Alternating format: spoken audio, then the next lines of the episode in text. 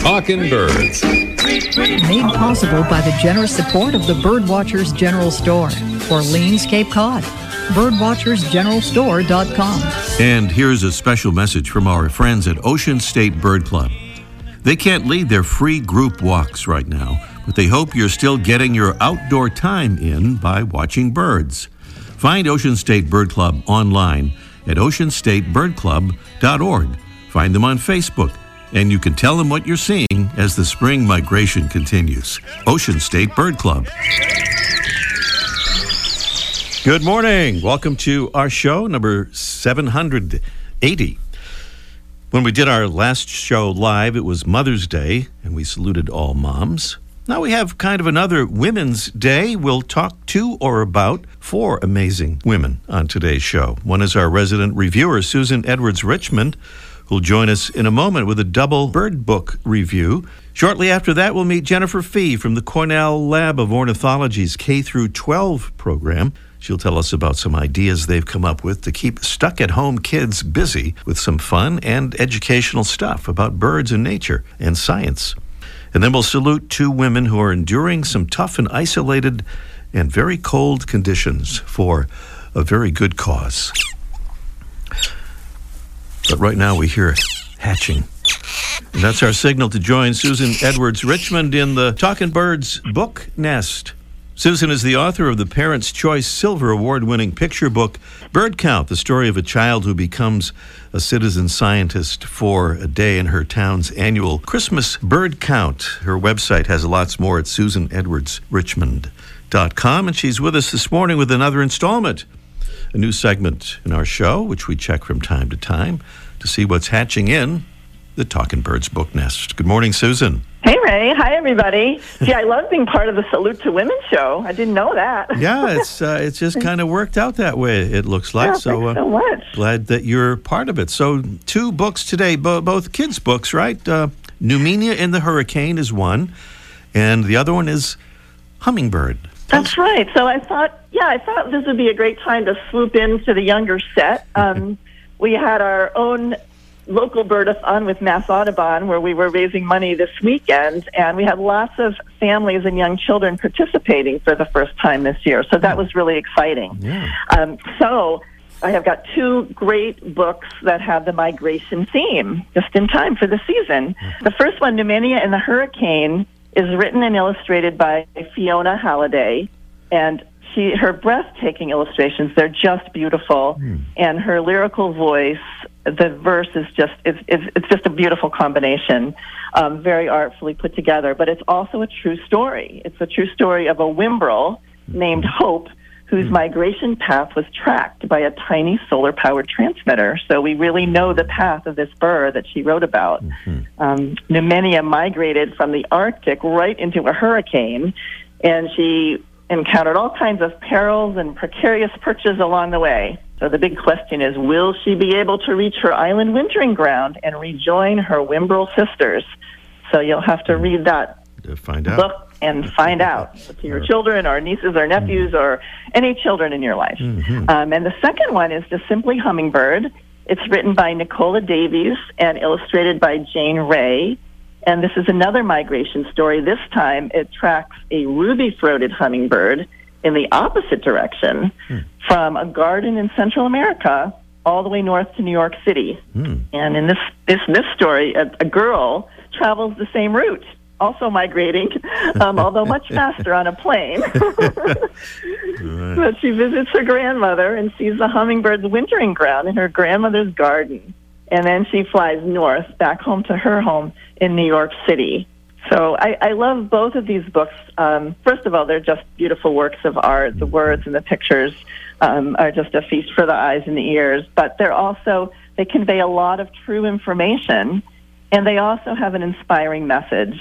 Um, both of them show how birds that can link people together in different parts of the world, and they have the potential to inspire cooperation and celebration of the beauty that we that we share, no matter where we live. And birds remind us of this. And um, it just felt like these are great messages anytime, but particularly resonate in these times when we're separated from many of our loved ones. And these migration stories kind of restore our hope in perpetual return. Nice. We will come back. Numenia and the hurricane and hummingbird. That's what's hatching this morning in the Talking Birds book nest with Susan Edwards Richmond. Find out more about her at susanedwardsrichmond.com. Thanks, Susan. We'll hatch another book Yep. soon. Thanks so much, Ray. Take care. Bye bye, everyone. Meanwhile, we have some nesting to report from the Talking Birds garden. Right behind the building that houses our studio here, we have house wrens uh, carrying nesting material to a box out there. And then way up high in the tower, common ravens are nesting. But we also just noticed this morning a, a pair of um, tree swallows appear to be challenging the house wrens for that box out there. So uh, we'll uh, report back on that later. Extra, extra, read all about it. Some of the stories and videos right now on our Talking Birds website and Facebook page. Would you like to add a bird themed image to your Zoom calls? National Audubon has some beautiful birdie backgrounds you can use. We'll connect you. Thanks to the folks at eBird, lists from departed birders are finding new life and providing invaluable insights for bird researchers. We'll link you to that story. And if you'd like to watch some West Texas hummingbirds up close, pay us a visit for a link to the Cornell Labs live webcam at Fort Davis, Texas. Find all of that and more on our talkingbirds.com website and our Facebook page right now. We're talking a lot about kids today, so check out our new Kids in Nature page for some terrific ideas about getting kids interested in nature and birds.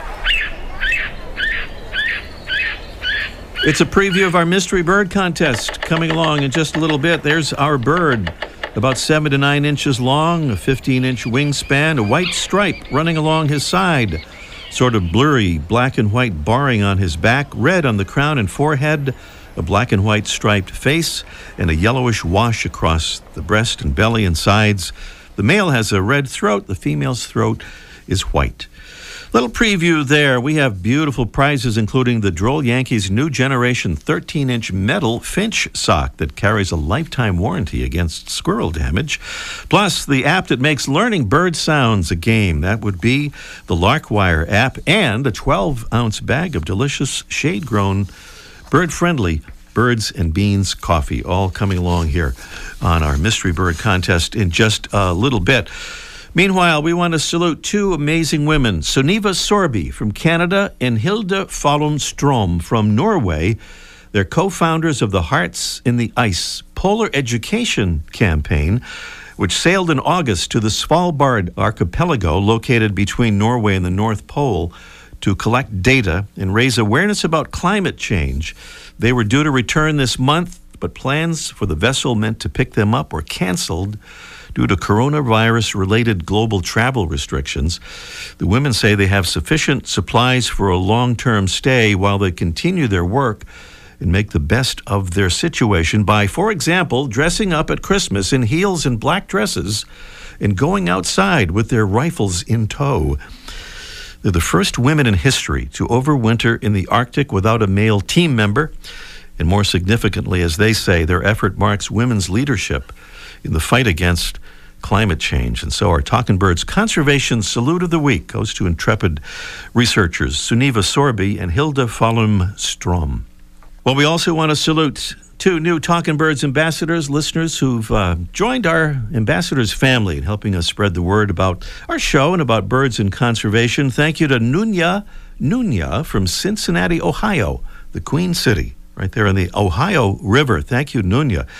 And thank you, Angela Leonard from McVeytown, Pennsylvania. She says McVeytown is located along the Juniata River, but I live on the outskirts of town in the country. It's one of those towns that if you blink, you miss it. I've been a nature girl since I can remember, she says, and I keep a life list. Thank you, Angela and Nunya. Talking Birds listeners, we invite you to become part of our ambassadors family. Help us spread the good word about birds and conservation. Go to talkingbirds.com for details. Still to come on our show today, we'll get some great ideas on a timely topic, how to keep the kids busy in a fun way when we talk with the Cornell Labs K through 12 program manager, Jennifer Fee. Plus, we'll experience a Let's Ask Mike segment with Mike O'Connor from the Birdwatchers General Store on Cape Cod. And up next, we revisit a beautiful springtime arriver from its tropical wintering grounds as today's featured feathered friend, presented by Birdwatching Magazine. For more than a quarter century, Birdwatching has been North America's premier magazine about wild birds and birding. The red, the red t shirt, or come to the woods or you won't see me. Those are a couple of the mnemonics, or ways to remember the song of today's featured feathered friend, the hooded warbler. If you do come to the woods to see the hooded warbler, look in areas of dense understory, often near water, for a male with an unmistakable black hood extending all the way down around the neck and up under the bill, surrounding a bright yellow face. The females have a subdued olive colored hood. And look for the white outer tail feathers, which are exposed when the bird engages in its habit of fanning its tail while foraging.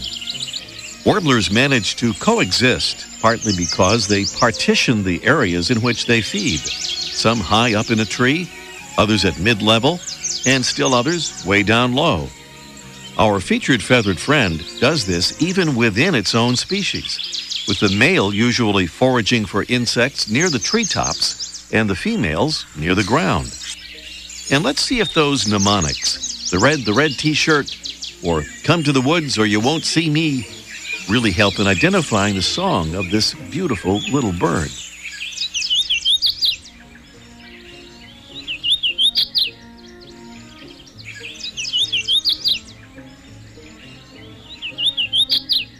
Did they help? It's today's Talking Birds featured feathered friend, Setophaga citrina, the hooded warbler. Welcome again to our show, number 780. Jennifer Fee is the manager of the Cornell Lab of Ornithology's K through 12 programs, and she joins us now to tell us about some new initiatives to help suddenly at home kids learn about nature and science and birds. Good morning, Jen. Hi, Ray. Thank you so much for having me on. Great to have you on again. I think we were together uh, up at uh, the big LL Bean and Maine Audubon Birding Festival. Some That's exactly right. Boy, I wish I could go up there again uh, this month, but yeah, suppose not. not happening this time, but uh, next year maybe. So you have a new suite. You have a new suite of lessons called Science and Nature for Cooped Up Kids. Tell yes, us- tell we us- sure do. Tell us about that, Jen.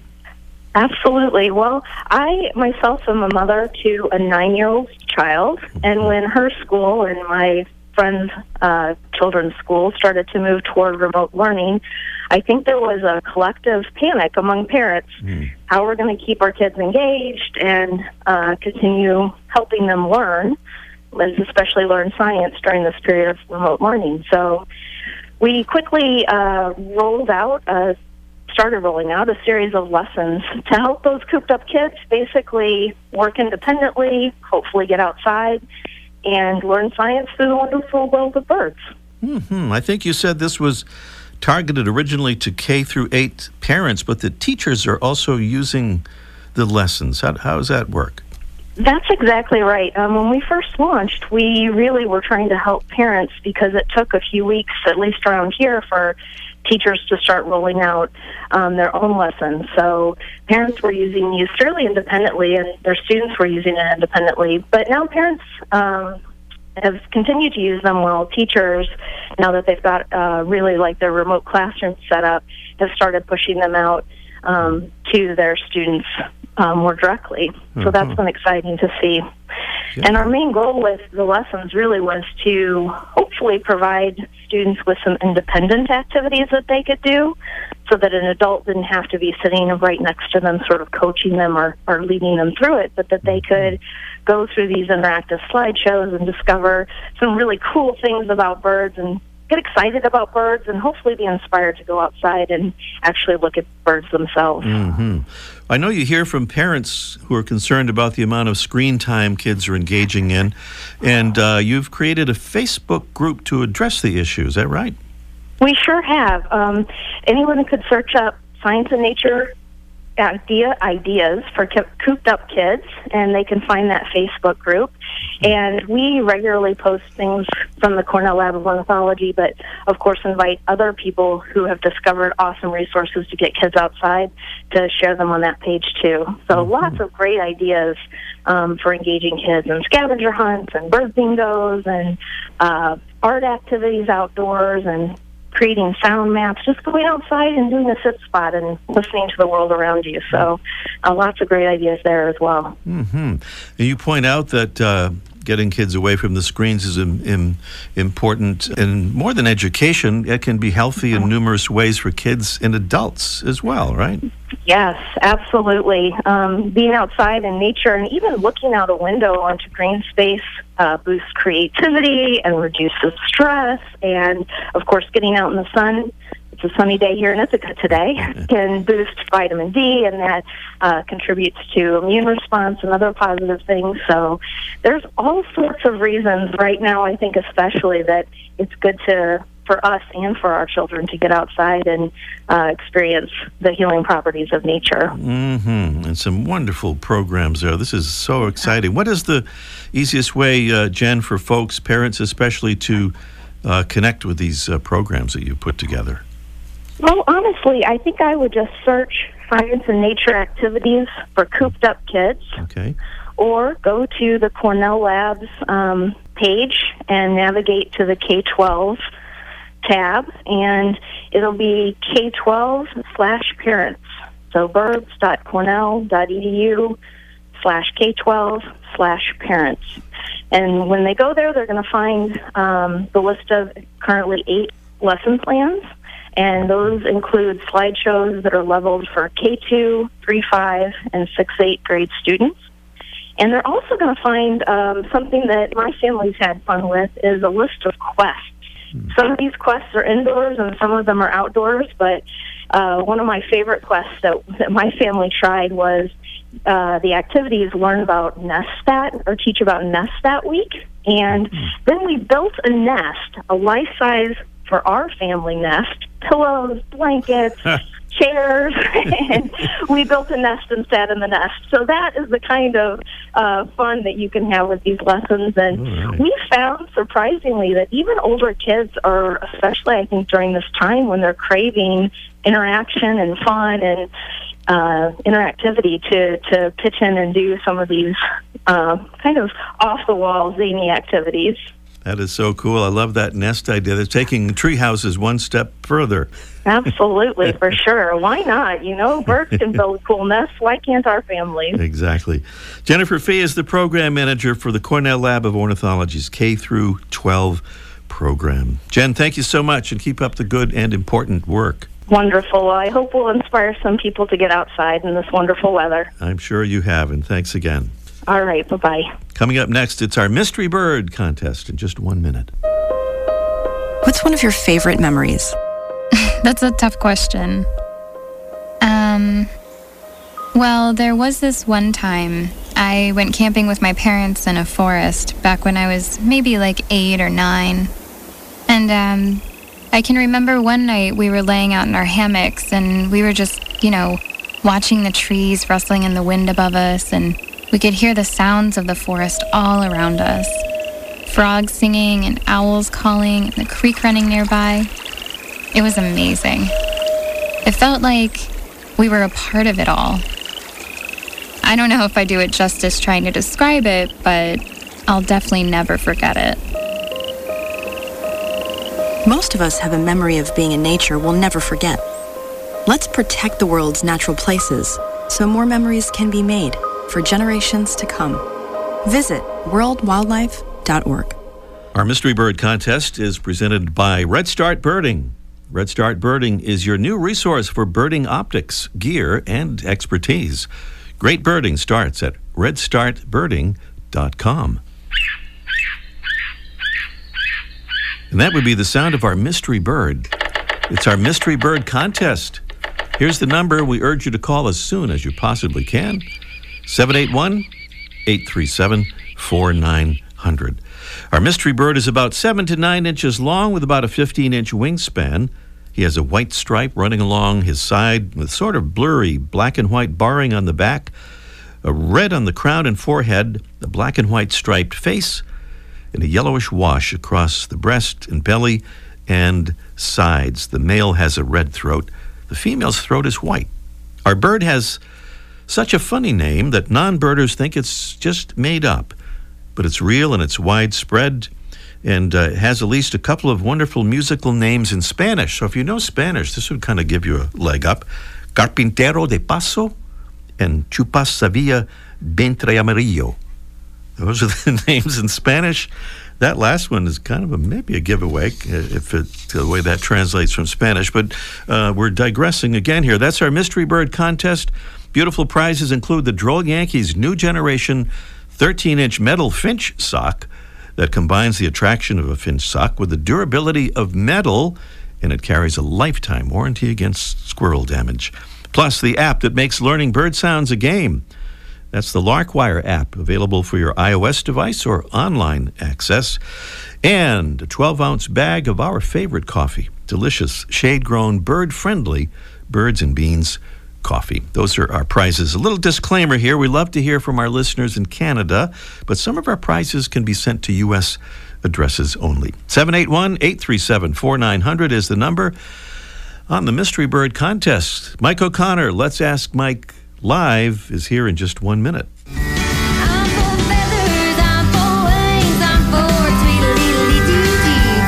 Talking Birds, we're for the birds, and we want to say thanks to another Talking Birds ambassador who's helping to spread the word about our show and about birds in conservation. My name is Jim Randolph. I'm a veterinarian and avid birder from Long Beach, Mississippi.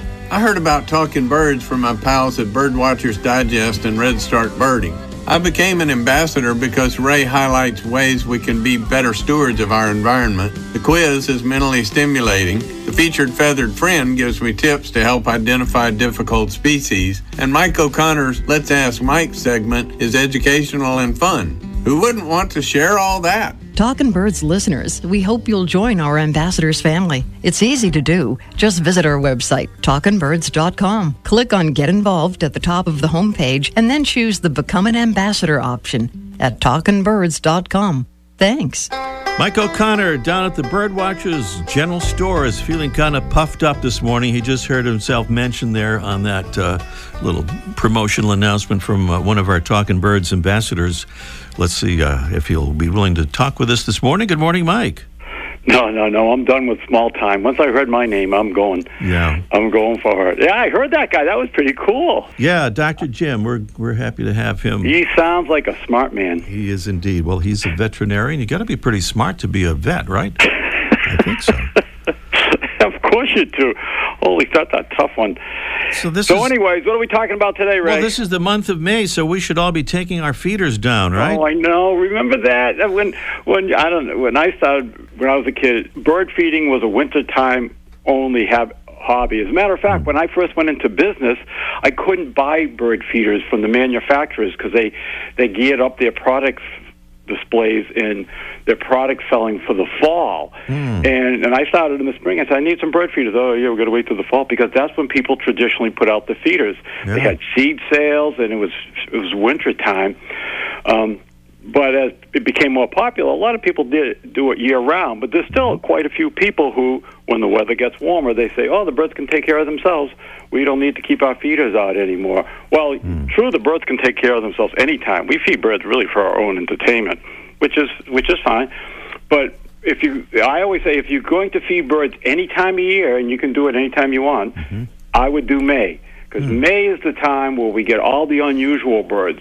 You know, every day it's depending where you live, of course, but it's cardinals and robins and blue jays and chickadees.